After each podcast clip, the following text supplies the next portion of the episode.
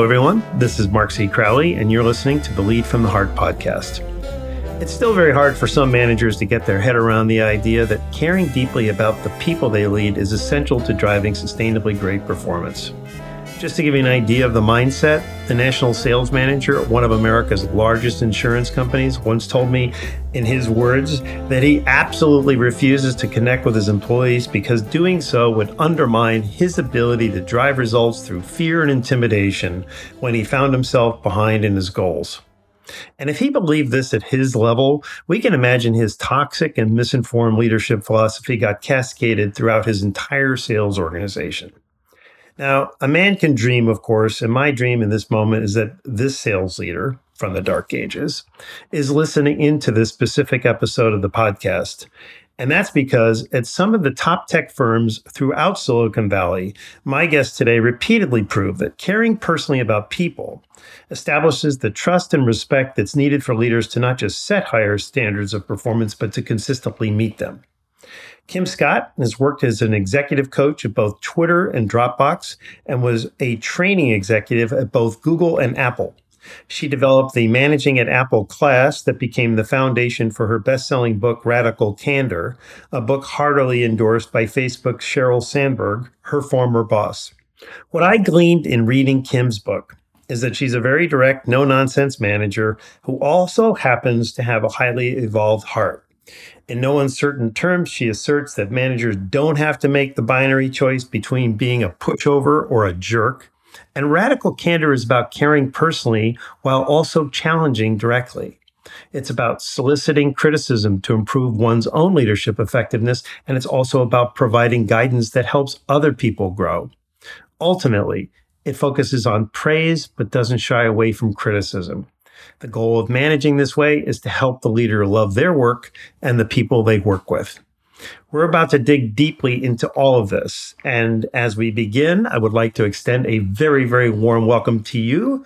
Welcome to the podcast, Kim Scott. Thank you. It's great to be here. I'm excited for our conversation. Me too. I've been looking forward to it. It's early Monday morning. I've been looking forward to this all weekend long. Kim, in your introduction, you, we'll just get right at this. You write that the very heart of being a good boss anywhere on earth is a good relationship. And then you say, the term you found that best describes this is radical candor. So to kick things off, tell us how you landed on this term and why you felt the management candor you're recommending needs to be radical. It's a great question. So I really believe that command and control does not work. It doesn't work in today's economy, even though it has been so much a part of management philosophy for so many decades. And I think the thing that does work is a relationship, a relationship between a boss and, and their direct report. And the reason why I describe radical candor as the way to approach that relationship is that you need to do two things at the same time to have a productive relationship between boss and direct report. The first is you both need to care personally about one another, not just sort of care about professional development, but care at a very human level. But at the same time, you need to be able to challenge each other directly. You need to be able to say what is truly great about working with that person. And also you need to be able to speak up when things are going off the rails. And the sooner you speak up, the sooner you can get things back on the rails. So that's what I mean by radical candor. I will be radically candid about radical candor, which is that I've gotten a lot of feedback that term has caused, in some circles, some confusion. Sometimes I'll work at a company and I'll go into a meeting. We're trying to roll out the idea of radical candor. And someone will walk into a meeting and say, in the spirit of radical candor, and then they'll proceed to act like a garden variety jerk. And that's not the spirit of radical candor. That's the spirit of what I call obnoxious aggression. So for people who feel that this may be happening in their organization, I offer the term compassionate candor. It's still the overall arching philosophy is radical candor. But if you think about radical candor as that ability to care personally and challenge directly at the same time, some people find it easier to think of that in terms of compassionate candor than radical candor. I actually really love that. And I'm very glad that we started off with that, because when I hear the word radical, I'm like, that's out there, you know, that's yeah. pronounced, that's, you know what I mean? It's overwrought yeah. in a sense. And, and interestingly, I had Patty McCord on this past summer mm-hmm. and, you know, her thinking, her book is called Radical Honesty. And I kind of challenged her and said, you know, why can't honesty stand on its own? you know, yeah. why, why does it need to be radical? You know, yeah. and I think, honestly, in some respects, and you know, sharing this with you and not my audience, that she may have been prepared for that question. You know what I mean? Because yeah. I think they really do in that environment practice that more of a, you know, there's an edge to it that I didn't pick up in your book at all. So I'm really glad you said that. So thank you. Yes. Oh, well, thank you. It's one of the reasons why we published a second edition of the book, because this confusion was so pronounced in so many places. What I meant by the word radical is sort of essential, sort of in the Saint-Exupéry sense of the word, that what is essential can only be seen with the heart. So that's what I meant. But I think words are prone to misinterpretation. A two-word title that's catchy is great because it's catchy, but it's also dangerous because it's catchy. That's very articulate. And, you know, it's interesting because I use the word heart. I love the quote that you just used. And heart is another one that just, you know, it casts a spell on people. And many people just tend to interpret it as, what? This is like crazy nonsense that you would ever use that kind of a word, you know, and so people don't really dig into it. As I read your book, I got a deeper understanding of what you meant by radical, but standalone, it does seem like you're just going up to people and like, you got to fix this and you better improve this, or yeah. you know, you're like all over people. And that's not your message at all. No, it's not. And true confession here, part of the reason why I used a term like radical candor is that I'm a woman and I wanted it to be seen as strong. And I think perhaps it would have been easier for me to launch a book called Compassionate Candor if I were a man. So gender bias always plays into this stuff. Well, touche. Um, a woman told me that, we're getting a little off, but it's an interesting topic to me, that she said, you must stop using that language, lead from the heart, because people are going to think it's really soft and weak. So she said, call it killer engagement. so, so we're both getting this like this similar advice to go in a way that stands out. But truth is, your book is doing really, really well. So people are responding to the notion of radical candor. But I love that you've sort of softened it in the sense that it, the message isn't soft, but the the language of compassionate candor is, if you really care about people, you will give them very direct communication. And that's what leadership and management is all about, right? Yes. And it's really hard to do that. It's difficult. It is a hard skill to master. And the results can be seen in, in terms of profitability, in terms of productivity, in terms of innovation. So you really do get measurable results when you can manage to pull this off. But it's difficult. All boiled down, achieving called compassionate candor happens when managers care deeply about their people while challenging them to grow, improve, and excel. So that's really your combination. And the first question I had when I was reading your book was, how'd you get there? How'd you figure that out? Well, like many things, the school of hard knocks taught me a lot.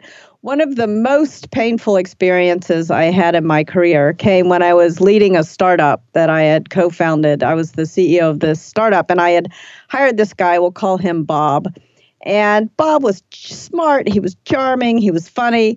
He would do stuff like, we were at a manager offsite, and we were playing one of those endless get-to-know-you games that nobody really felt we had time to be playing in that moment in time.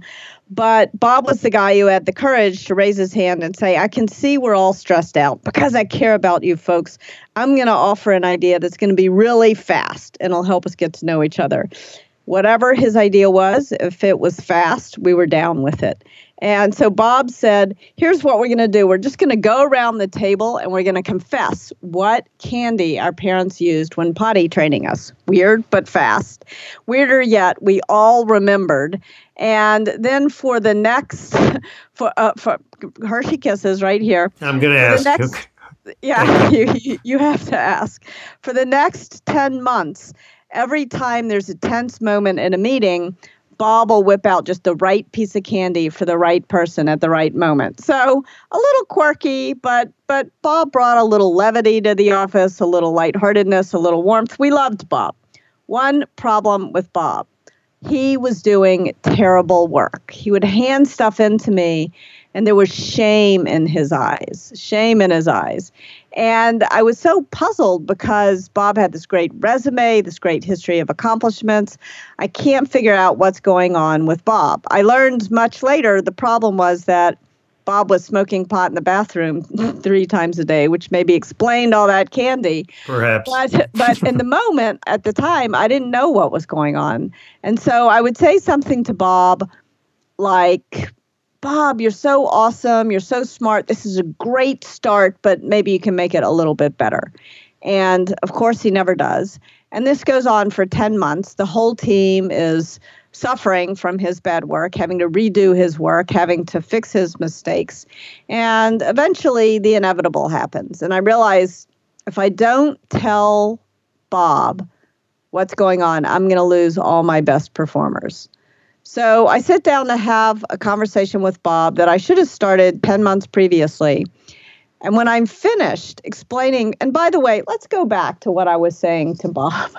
Let's go back to this, oh, Bob, you're so awesome. Maybe you can make it a little bit better. That tendency to avoid hurting somebody's feelings, but also avoid telling them something they really need to hear, that is what I call ruinous empathy. That's what happens when we do care personally, but we fail to challenge directly. And if I'm really honest with myself about what was going on there, it wasn't pure ruinous empathy. It was also a little bit of what I call manipulative insincerity. And that's what happens when you neither care nor challenge. So why was I being manipulatively insincere? The problem was that Bob was popular. He was much loved in the office. And he was also kind of sensitive. And I was afraid that if I told Bob in no uncertain terms that his work wasn't nearly good enough, he would get upset. He might even start to cry. And then everyone would think I was a big you-know-what. Mm-hmm. So I I was concerned about my own reputation as well as about Bob's feelings. So a little bit of ruinous empathy with uh, with, unfortunately, a dose of manipulative insincerity there. So when I finally sat down to tell Bob how things stood ten months too late, Bob sort of, when I was finished talking, pushed his chair back from the table. He looked me right in the eye and he said, "Why didn't you tell me?" Painful moment, as that question is going around in my head with no good answer. He looks at me again and he says, "Why didn't anyone tell me? I thought you all cared about me." And now I realize that I have failed Bob in a bunch of different ways. I have failed to solicit feedback from Bob. Another mistake that people make about radical candor is they think it's all about the boss giving the employee feedback. It should really start with the boss soliciting feedback from the employee. And I had failed to do that. I didn't know what was going well from Bob's perspective. And I also didn't know what I might be doing that was contributing to the problem. Maybe, maybe I was doing something that was bothering him so much that he was forced to toke up in the bathroom three times a day. I don't know because I never asked him. I never solicited feedback from him. So never solicited, in particular, criticism from him. I also failed to give him both praise that was meaningful. The kind of praise I was giving him was really just a head fake. And I failed to tell him when his work wasn't nearly good enough. And probably worst of all, I failed to create the kind of environment in which everyone would tell Bob what was genuinely good about his work and about working with him, and when he was going off the rails. And because I had failed Bob in all these different important ways, I'm now firing him because of it. Not not so nice after all, right? But it was too late to save Bob. All I could do in the moment was make myself a very solemn promise that I would never make that mistake again, and that I would do everything in my power to help other people avoid making that mistake. And that's really, in a nutshell, why I wrote Radical Candor and why I came up with the Radical Candor two by two framework and why I'm talking to you today, because those moments are so bad for everybody. It was bad for me, of course. It was worse for Bob, and it was terrible for the whole team. So that's an example of the kind of mistake that every manager I've ever met has made, and the kind of mistake I'm trying to help managers avoid making. Okay, so fantastic story. And you would think, so you get to the other side of this, and you would think that your conclusion would be, hey, I missed every opportunity to tell this guy that he was underperforming. Even, you know, when he would submit work to me or someone on my team, and you would look at it and you'd say, oh man, I got to go back and redo this. So you're investing your time or your employees' time to redo this guy's work. You're missing the opportunity to say, hey, this is not acceptable. You got to go back and redo this. This is either too long or too short or indirect or not expressive, or you really don't understand the point or whatever. Give that kind of feedback. So you've taken that and said, this is what I need to do going forward. But you've clung to, and in a meaningful way, the idea that you still need to be caring with people. And so part of me is thinking, well, many managers would get to the other side of this and just say, you know, what I missed here was being direct with people, and you can ignore the caring part, but you didn't. So how did you land there? So I couldn't ignore the caring part, because part of the reason why I was failing to tell him when he was screwing up is that I didn't want to be a jerk. I would rather not be a manager than have to become a jerk. And I think very often the reason why leaders fail to offer radical candor is that they feel that there's this false dichotomy between being a jerk and being effective. And that is a false dichotomy. Early in my career, when I was at this same startup, I came into work one morning and I got the same article emailed to me by like ten different people.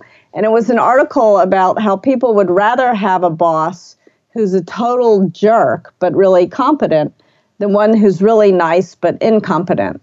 And I thought, gosh, are they sending me this because they think I'm a jerk or because they think I'm incompetent? And surely those are not my two choices.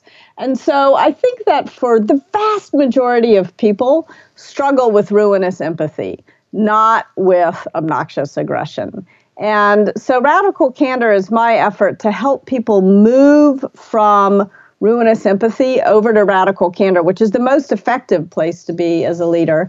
And my secret plot at making the world a better place is that the problem with obnoxious, I mean, there's a lot of problems with obnoxious aggression, but one of the many problems is that it's actually more effective than ruinous empathy, in addition to it being cruel, and there's some sort of moral problems with obnoxious aggression.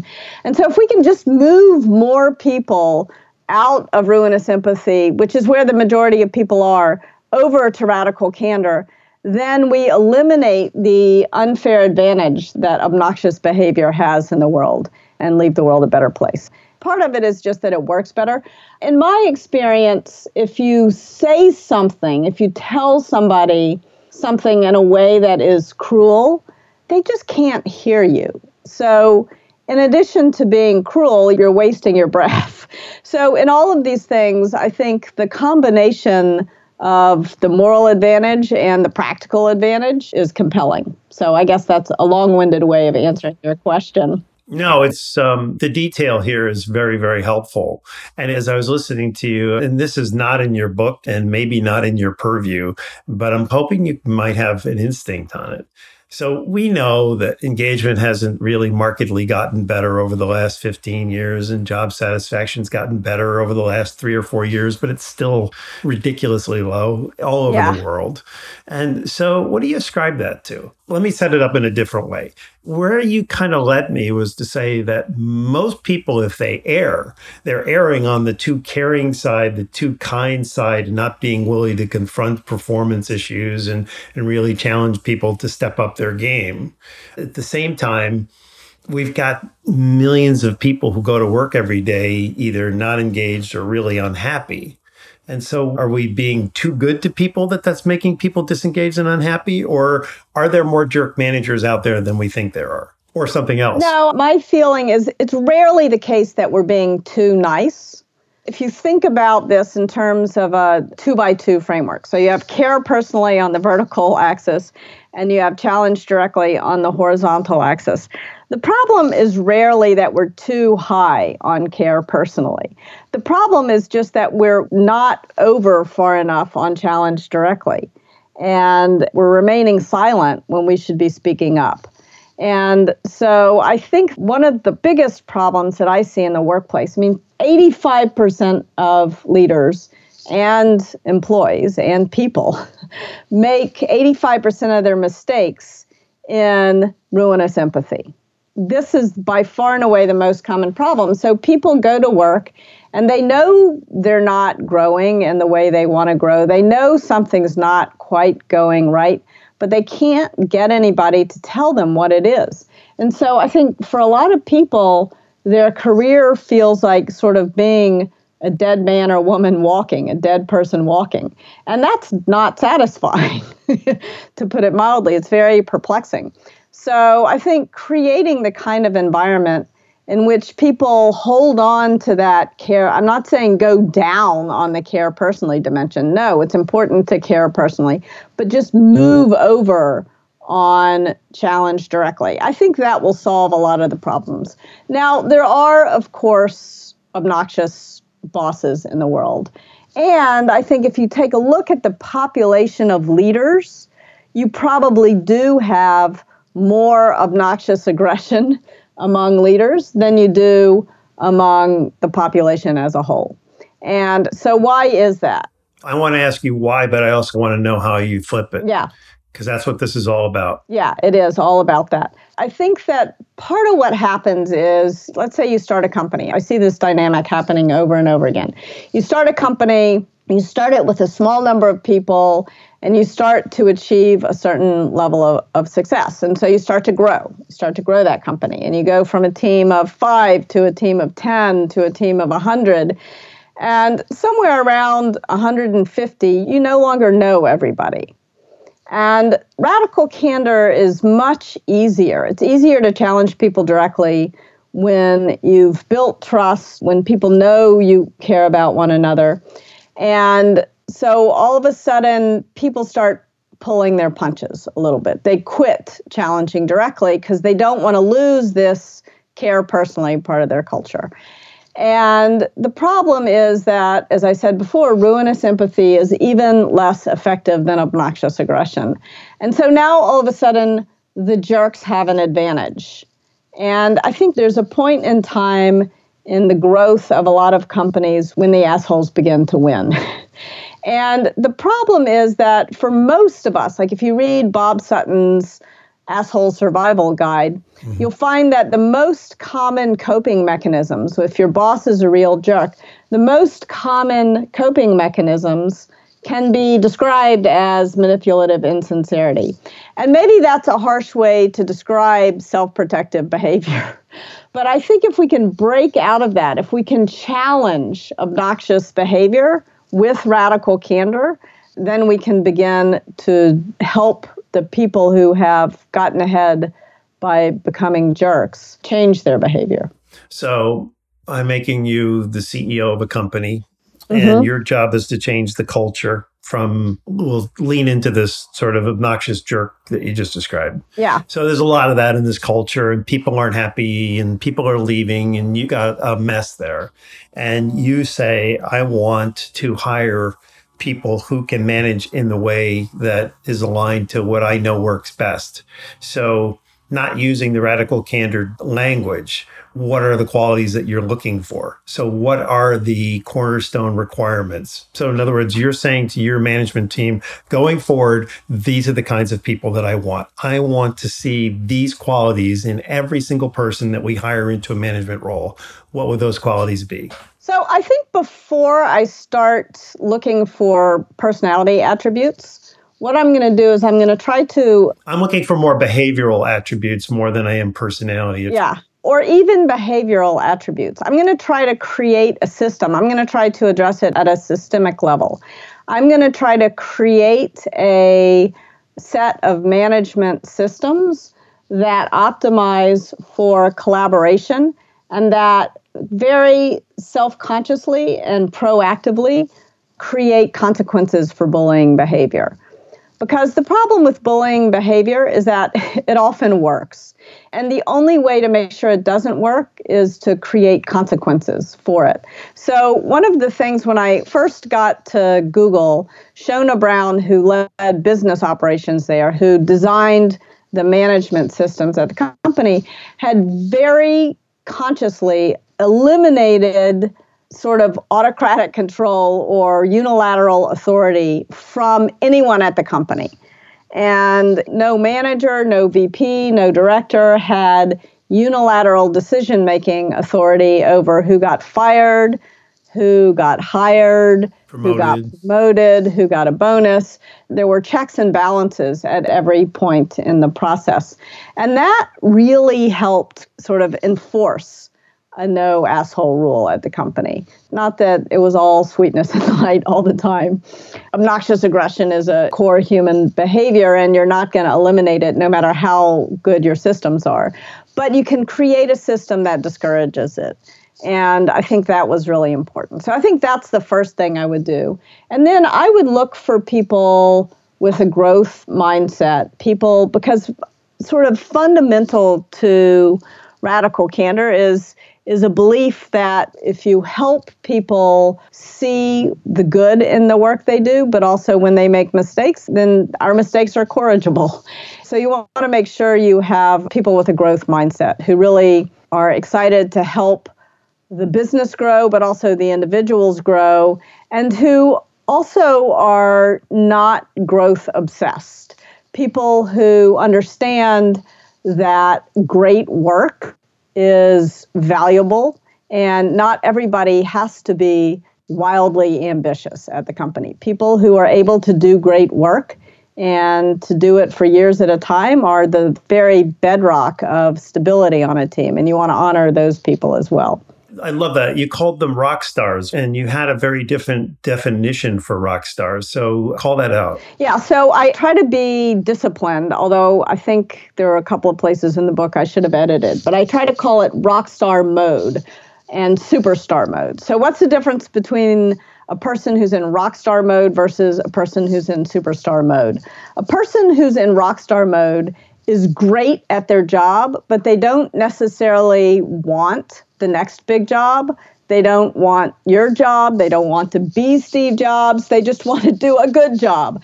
And I think those people are so important for stability on a team, for great work on a team, for deep expertise on a team. And I think very often, at least where I've made much of my career in Silicon Valley, those people get short shrift. Yes. They they don't get honored in the way that they should get honored. And that's a real mistake. That's a huge mistake. Now, at the same time, you often have people who are in superstar mode. These are the people who do want to invest all of their extra energy in getting the next job and learning something new and growing professionally. It's important not to measure everything by promotion, but they want to grow and they want to grow fast. People, and sometimes I call them not superstar, people in, in shooting star mode. And the reason why I like shooting star mode is because they'll often not stay in your orbit very long, and you have to be able to accept and honor that. And I think the other mistake that a lot of leaders make is they instinctively want to clip the wings of people when they're in superstar mode, or, or shoot, they want to try to trap that person in their orbit. And that's a huge mistake as well. You, so you want to help people grow in the way that works with their life. And there's there's a lot of different reasons why someone might be in rock star mode. I think Albert Einstein, when he was at the patent office, was in rock star mode. I'm sure he did a good job in the patent office, but his job was really, he took his job to support himself while he was coming up with the general theory of relativity on his own time after work. So imagine what would have happened to the world of science if he had been forced to try to take the next Step job up. on the, mm-hmm. yeah, that would have been a great loss to humanity.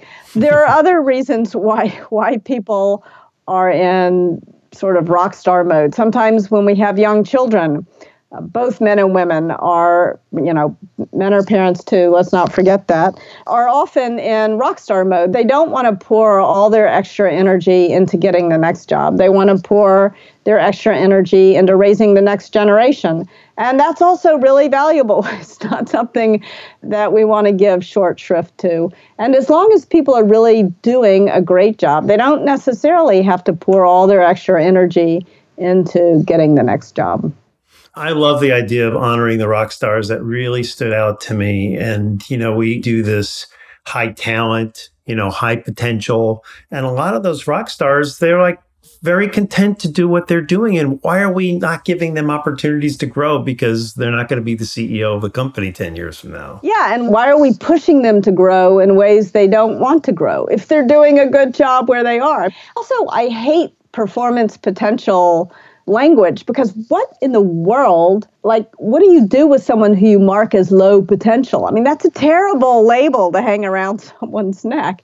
It also just doesn't even exist. There's no such thing as a low potential human being. That theme has come up in this podcast more than just about anything. And yet you and I know that every company has that nine box, I know, that evaluation tool where some poor guy or woman is being labeled as low potential. And I can't tell you the number of times I've taken over teams where people that were handing them off to me were like, let me tell you about these three losers. And, yeah. you know, six months later, these people were on top of the heap doing remarkable work. Yeah, it is the epitome of managerial arrogance to label anyone low potential.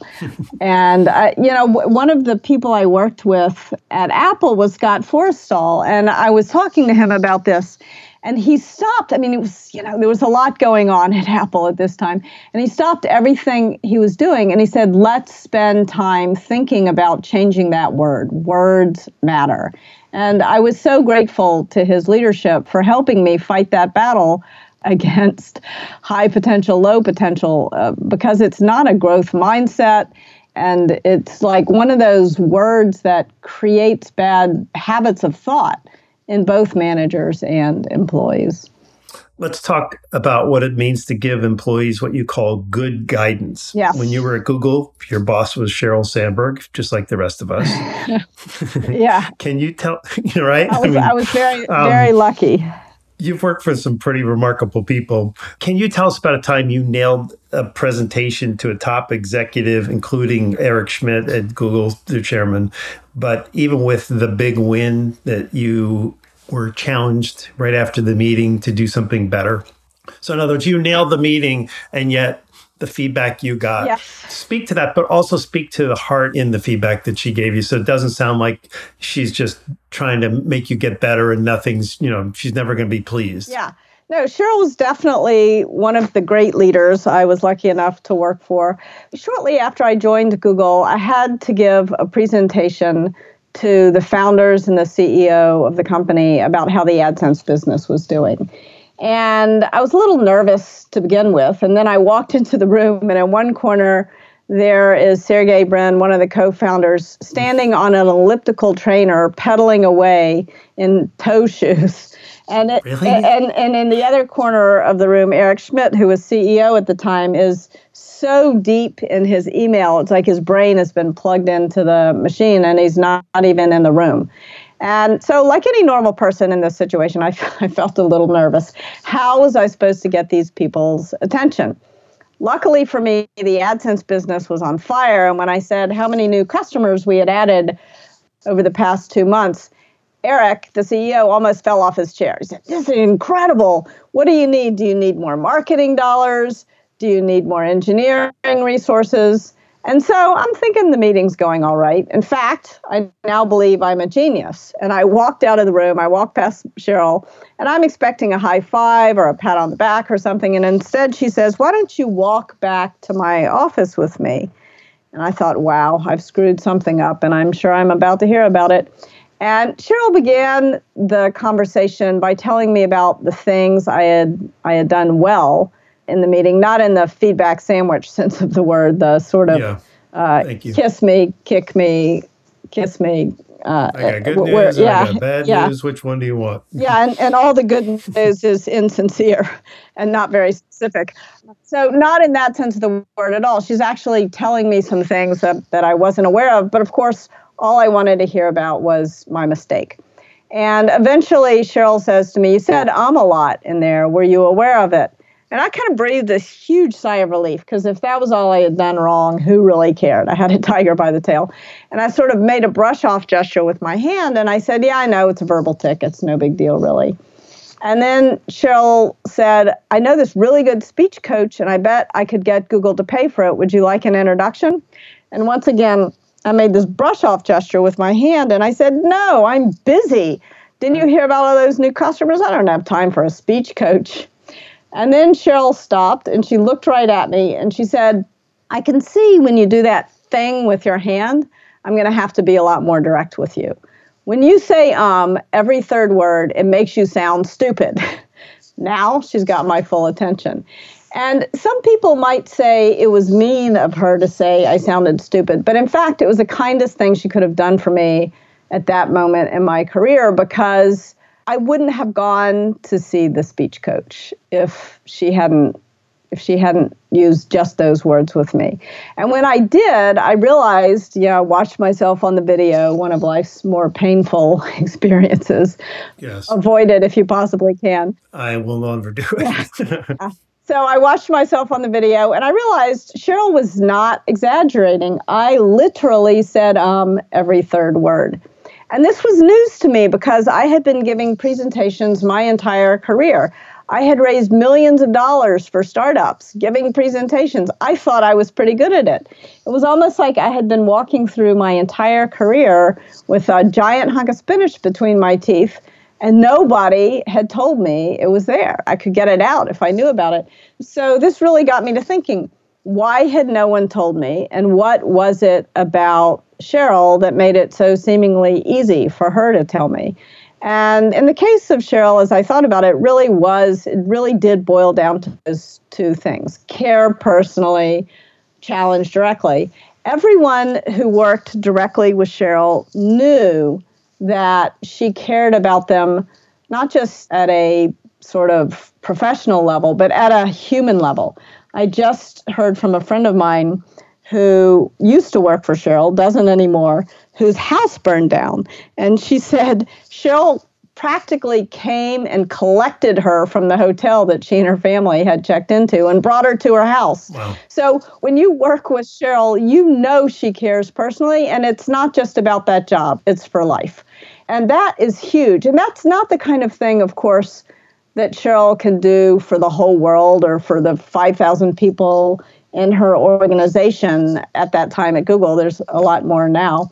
But it is the kind of thing that she could do for the people who work directly with her. Mm-hmm. And even though relationships don't scale, culture does scale. And when you do, when you show the people who work directly with you that you care about them at a human level, they have a tendency to then treat their people the same way. And that is what creates culture, and culture does scale. So that's care personally.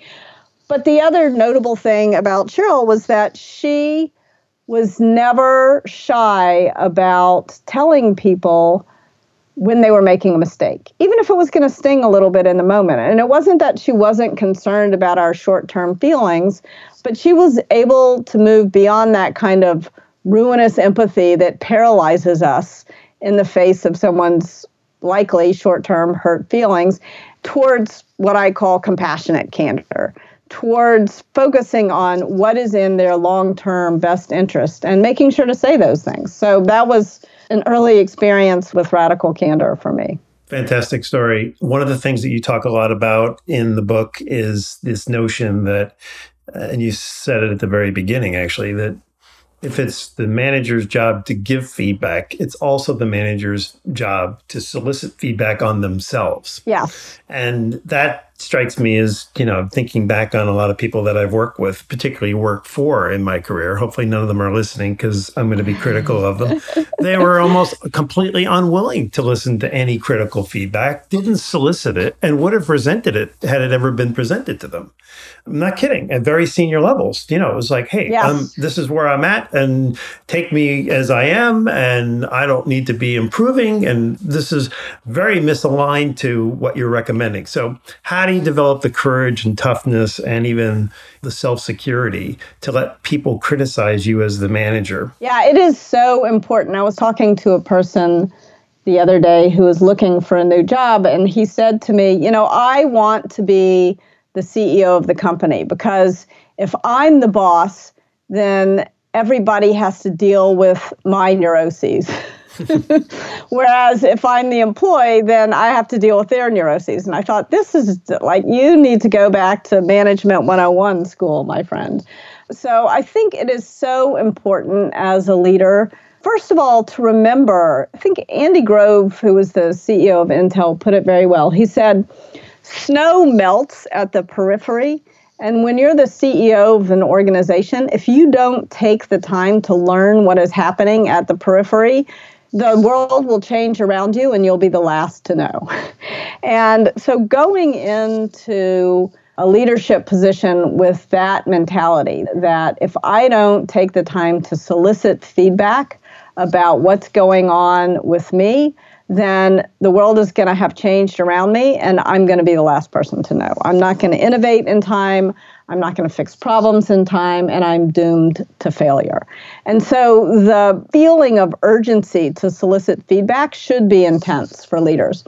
And there's so many good stories about this, but I think if we boil it down to what are some specific things you as a leader can do to solicit feedback, it can help your listeners make a change today. So thing number one, the first step is figuring out what's going to be your go-to question. What are the words you're going to use to ask for feedback? Because if you say, do you have any feedback for me? You are wasting your breath. I can already tell you the answer. Oh, no, everything's fine. Nobody, with the possible exception of your children, if you have them, wants to give you feedback. And so wants to criticize you. And especially if you're the boss, nobody wants to criticize you. People are afraid of you. Even if you don't perceive yourself as a scary person, people are afraid of you. So how are you going to ask? Now, the question I like to ask is, what could I do or stop doing that would make it easier to work with me? But for other people, they could never imagine asking that question. Krista Quarles, when she was the C E O of Open Table, told me, I could never imagine those words coming out of my mouth. The question I like to ask is, tell me why I'm smoking crack. So that's also a perfectly good way to to ask the question. Not very adoptable, let's call it, you know. Yeah, doesn't work for everybody. And if someone, you know, haven't, you better make sure nobody on your team has a serious drug addiction, because then that's an unkind thing to say. But the point is that you need to find words that work for you, that you can imagine yourself saying. And then, of course, you need to adopt those words for the people around you. So, for example, Jason Rosoff, who I started a small company that rolls out Radical Candor at different organizations with, he told me he hates my question because it's so vague, he doesn't know how to answer it. So for him, I had to adopt the question and and and say, what could I have done in that meeting that would have made it more effective, or something that's more time-bound for him, feels easier to answer. So you want to make sure the words are natural to you and that they are adapted to the people who you're working with. And so just take a moment to think about one person. I'm, this is a challenge to everyone listening to this. One person who you want to solicit feedback from, and plan the question you're going to ask. Okay, so now you've got your great question, your question that shows you really want to know the answer, your question that can't be answered with a yes or a no, because it's going to be answered with a no if, if possible. And now you ask the question. Step number two is you want to embrace the discomfort. Because once again, you've put someone, when you ask them for feedback, you put them in a very awkward situation. And you're probably going to get silence. And what you want to do is learn to sit with that silence until the other person speaks. So just count to six. Silence. You couldn't. You couldn't laugh. Not always the answer, though. Sometimes it's defensiveness. Were you counting out six seconds there? Is that yes, what you were doing? I was counting I'm out. Sorry. I was, no, I'm glad. I'm, if I, I made it all the way to five, you're more comfortable. Usually, people interrupt me at two, se- at two seconds. I'm in the advanced group. I, I picked it up, and then I thought, well, I'm not so sure. So maybe maybe I lost her. No, the point here is that almost no one can endure six seconds of silence. So if you say, what could I do or stop doing that would make it easier to work with me? And then you count to, and it's like one, one thousand. You count to six slowly in your head. Odds are the person's going to say something. So now you've dragged this poor soul out on a conversational limb they never wanted to go on. Now your job is to listen with the intent to understand, not to respond.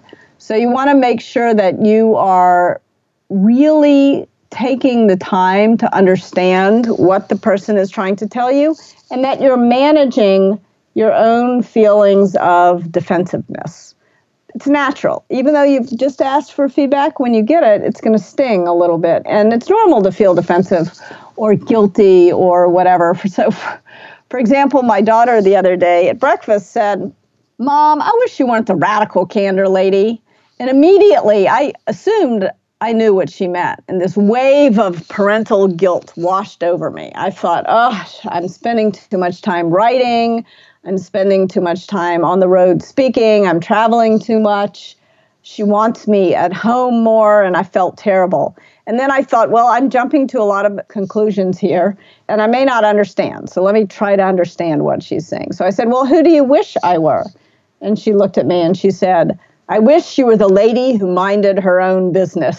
So I totally misunderstood the feedback. In fact, I could take a few more work trips. That was just fine. So I think that it's important to take the time to really make sure you're understanding what it is this person is trying to tell you. But it's not enough not to get defensive. If all you do now is you say, thank you for the feedback, that's going to sound like a big brush off to the other person. The fourth step, and the most important step probably in all of this, is you've got to reward the candor when you get it. You've got to make sure that if you agree with the feedback, that you fix the problem, and that you tell the person that you fix the problem and how you fix the problem, and that you ask, did you go far enough? Did you go too far? Sometimes we overcompensate when we get some feedback, and that's okay too. That's actually not a bad thing to shoot for. But you want to make sure that you are attentive to what you did, that you make sure that the person knows what you did to fix the problem, and that you get some more feedback. Did you go far enough? Did you go too far? Now, sometimes you're going to disagree with the feedback, and that's okay too. You don't have to always say, thank you, sir, may I have another? Mm-hmm. That's that's Punch not, me again, please. Yeah, exactly. You want to make sure that if you do disagree with the feedback, though, that you demonstrate openness to feedback by finding the five or ten percent in whatever was said that you can agree with. And then saying, I want to think more about the rest of it. And then you want to make sure that you go back and you offer a fuller and respectful explanation of why you disagree. So disagreement is not always bad for relationships. In fact, it can be quite good for relationships. But ignoring someone is never going to deepen your relationship. So make sure that you sometimes, if you disagree with the feedback, the best way to reward it is with a fuller explanation of why you disagree with. Do you go back to them at some point and say, hey, yes, you know, I'm hoping by now you've seen that I've made some improvements here. Please let me know. Or, you know, is there any closing the loop on this? When you agree with the feedback, closing the loop is, I, I took this action, did it go far enough, did it go too far? And ideally you state it in public. So-and-so told me that you all hate the tea in the break room, and now we have this new kind of tea, and I want to get your feedback if I've got it right now, or what, I mean, I'm taking a yep. silly mm-hmm. example, mm-hmm. something that's easy to fix. If you disagree with the feedback, you find that five, ten percent of what you do agree with. And I would go back a day later, so you're in a less defensive frame of mind. But I would offer that fuller explanation of why you disagree. And at some point, you need to listen, challenge, commit. So you've listened to the other person, you've challenged them, and then if you're the leader, you do get to say at a certain point, look, we're going to do it. This is how we're going to go. Can you commit to this, even though you disagree? Does that make sense? Got it. Yep, perfectly. Kim, I think you know we have a tradition on the podcast where we take a brief break from our conversation. We ask our guests a few questions about them personally, you know, like influences, life philosophy, your interests, and we call this the heartbeat round. So now it's your time to play. And with each of the questions I'm about to ask you, we want you to give us your best instinctive answer and respond to each one in a heartbeat. You game? Okay. Blink responses. I'm ready. Okay, great. You wrote that you really enjoy reading novels, one a week if you can, which I think is remarkable. What's your favorite novel of all time? Middlemarch by George Eliot is one of the great novels of all time. And in fact, it's often about radical candor, and there's a great deal of manipulative insincerity in the book as well. So I learned so much about the human heart, and also about how to be productive from this Victorian woman, George Eliot. Fantastic. Marianne Evans Cross, actually, was her name. Oh, I didn't know that. Oh. Yes. Wow. Speaking of writers, what author or philosopher influenced you most in your life? I really love Virginia Woolf as well as George Eliot. One of the most influencing essays I ever read was called The Angel in the House. And it was all about how it was the job. Uh, the Angel in the House, by the way, referred to this Victorian poem that said that women are so wonderful because they have no wants or needs of their own. They just exist to serve the men around them. Exactly. So, yeah. So Virginia Woolf said it was the job of the female writer to kill the angel in the house. Mm. And that sounds very violent, but it is such a powerful myth in our minds. And we, we do have to kill it if we're going to be productive partners. And I think in today's age, the angel has left the house and entered the office. So I'd like to take up her call and kill the, an- the angel in the office. Amen. Very good. Yeah. For H R leaders listening in, one piece of advice you'd give them to advance their organization, their culture, or leadership practices? Be very clear about the difference between development and performance management. I think very often, if you don't design performance management systems to focus on the care personally aspects of development, then sometimes they can actually do more harm than good. Very often, performance management systems are used as an excuse not to have the development conversations that you need to have sort of daily and weekly as a leader. Then they become like capping a rotten tooth. So you need to make sure that you're designing your performance management systems for a culture of what I call radical candor, but for development more broadly. Great. The trait you admire most in other people? Compassion. Trait you least admire in other people? Obnoxious aggression. Silicon Valley, Google especially, has really been on the vanguard of leadership innovation. We all know that over the past decade. What's one thing they don't generally do well?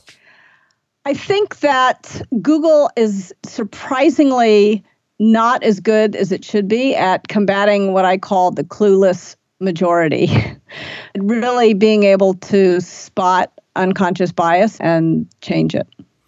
The leadership trait that destroys the most careers? Cruelty and unwillingness to solicit feedback. Your synonym for the word heart? Candor. One quality every candidate for managerial roles must possess? Compassion. What do you want your epitaph to say? Oh, my heavens. Uh, I've never asked this question before. Uh, I think I want my epitaph to say, can I not die? There you go. I think others have, others for, have left that on Kim, their tombstone. So I hate, I hate to tell you the answer to that question. But yeah, I know, I know. It's a shame. No, in all seriousness, I think I'd love my epitaph to say, Kim really cared about the people around her. A prediction about the future you're pretty sure will come true. I think, I believe, despite all of the evidence to the contrary right now, that the arc of the moral universe bends towards justice. skill improvement you're working on right now? I'm working on distinguishing between bias, prejudice, and bullying. Wow. And finally, besides love, what does the world need more of? Challenging directly. Wonderful. Thank you so very much for going through the heartbeat round with me, Kim. Your answers were great. I have a couple more questions and then we'll be done. All right. I want to talk about Steve Jobs because you mentioned him in your book and you tell something that sort of surprised me. So thanks to Walter Isaacson, who did his biography, you know, we all have this image of sort of like this mercurial, even often hot-headed, not somebody who cared about how people felt based on his communication. We're talking about Steve Jobs here. Yes. And then you said in the book that while you were there, ninety percent of Apple employees were positive about him as their C E O. More then, than ni- more than ninety. It was unbelievable. I mean, that's an unbelievable number. And then you talk about Dick Costolo at Twitter when he was the C E O, and you said that he was the master of connecting with the emotions of his employees, and he had even higher score than Jobs. So yes. What can we learn from these two? So Dick Costolo is not mercurial. He's very even-keeled, and what you would think of Of more naturally when you think of care personally. But you've got to remember that even with, with somebody like Steve Jobs, who was very emotional, very committed to his strong opinions, just because he's mercurial or emotional doesn't mean he doesn't care. He built really strong relationships with his direct reports. In fact, Tim Cook offered to give him a portion of his liver when Steve was ill. And Steve rejected the sacrifice. And I don't know of a word to explain that other than love. These two people really cared beyond deeply about one another. And so it's so hard from the outside to judge the relationship between two other people. And so I think, for example, in the documentary Triumph of the Nerds, there's a bunch of outtakes that got published much later.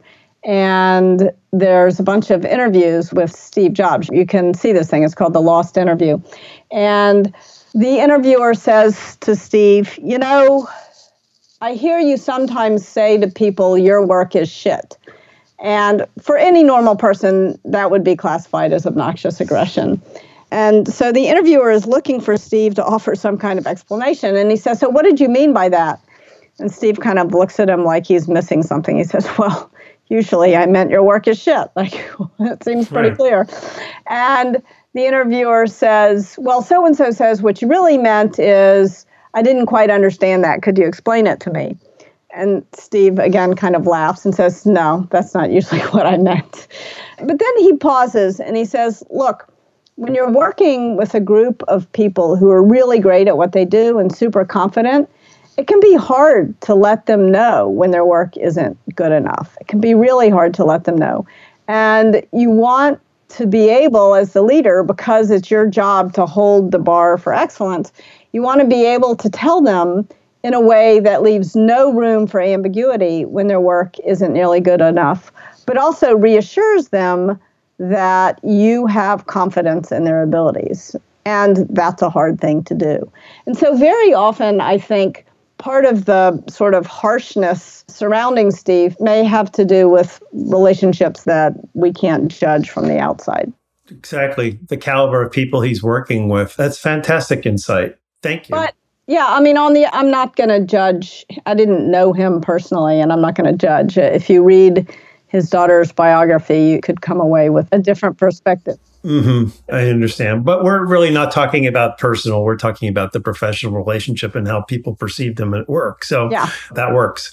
I could talk to you all day about this and wish we could. But before I let you go, there are so many details involved with managing the radical candor or compassionate candor, as we're calling it now, that we didn't have time to get into. So as you think about what we've been talking about for the last fifty minutes, is there some important point that wasn't surfaced that you'd like to make in closing? Yes, I think one of the parts of the book that I am proudest of, but that doesn't get talked about very much, is the sort of get stuff done wheel, which I talk about towards the end of the book. And if you think about your job as a leader, your job is to create a culture of feedback, build a great team, but ultimately to get stuff done. So how do you how do you get stuff done in the radically candid way? I think it begins with listening and then helping people to clarify their thinking. So often new ideas are fragile and so easily just trampled. You want to make sure that you're creating a space with each of your direct reports to help nurture new ideas. But then once a new idea is a little more mature, you want to make sure that you're also creating a culture of debate on the team so that you can bring more people in and debate the merits of this new idea. And after that, you don't want to be the decider necessarily, but you want to make sure that the whole organization knows who the decider is and by when the decision will get made. And so often, big arguments erupt in meetings because half the people think they're there to debate the idea and the other people, half of the people think they're there to decide. And so it creates all this sort of meta angst. So if you can make it very clear when you're having a debate and when you're making a decision. And once you've made a decision, it's very tempting to expect people to just start executing on that decision. But you're missing a step if you do that. You got to take the time to persuade others that this decision is the right way to go. You can't just dictate. Telling people what to do doesn't work. So you've got to use your persuasive skills. Now it's time to execute, finally. And it's so tempting as a leader to jump to that execution phase. But when you're leading a group of people, you've got to make sure that everyone is paying the collaboration tax. And that's the listen, clarify, debate, decide, persuade. But that the tax isn't too high. You got to minimize the tax. You got to keep it to its minimal level. That means you need to leave as much time as possible for people to execute. And then you've got to learn whether or not the execution was good or maybe the decision was bad. And then you got to start the whole damn thing over again. You got to start listening, clarifying. And this, I think, is one of the most important aspects to being a radically candid leader and one that is often overlooked. We'll leave it there. All right. Thank you so very much. This is a very, very cool thing to have you on and to discuss this with you. And thank you so very, very much on behalf of my entire listeners. Thank you. Really enjoyed the conversation. And thank you for asking good questions. Thank you. I appreciate that. Best of success with your new book. All right. Thank you very much. Bye-bye. Take care. Before we go, I'd like to acknowledge our many new listeners and personally welcome you. Honestly, it's the rapid growth of our audience that encourages us to keep going. And I'm especially grateful to all of you who've reached out to me personally on Twitter and LinkedIn and Facebook and email to share how our work has enriched you personally in some meaningful way. And I want you to know that just means the world to us. And just in case you don't already know my background, I'm the author of a book that shares the same name as this podcast. And that book, Lead from the Heart, is being taught in nine American universities, and from what I've heard, one in Ireland too. To be quite candid, many people hear that title and they immediately assume I'm either a nut or a spiritualist or somebody who simply doesn't get business. And that's how much built-in resistance there is to bringing any amount of heart into workplace leadership. But I believe our traditional ways of managing people are failing, and with remarkable scientific proof to back me, that caring about and supporting the human needs in people is the only way we'll restore workplace engagement. And to punctuate that point very directly, this is only not a soft message, it's really the future of workplace leadership. And so my goal with this podcast is to intentionally introduce you to cutting-edge thinkers whose own work provides meaningful validation for the Lead from the Heart philosophy and to help prove the future of workplace management demands greater balance between mind and heart. I'm both a professional speaker and a culture and engagement consultant, and I invite you to reach out to me if I can help you or your organization in any possible way. I want to thank my wonderful team of supporters, including Ken Boynton, Susan DeRoche, Carrie Finnessy, webmaster Randy Yount, and the guy who turns straw into gold, my producer and sound engineer, Eric Oz. As always, I leave you with my constant reminder, when you lead from the heart, your people will follow. This is Mark C. Crowley, thanking you for listening and signing off for now.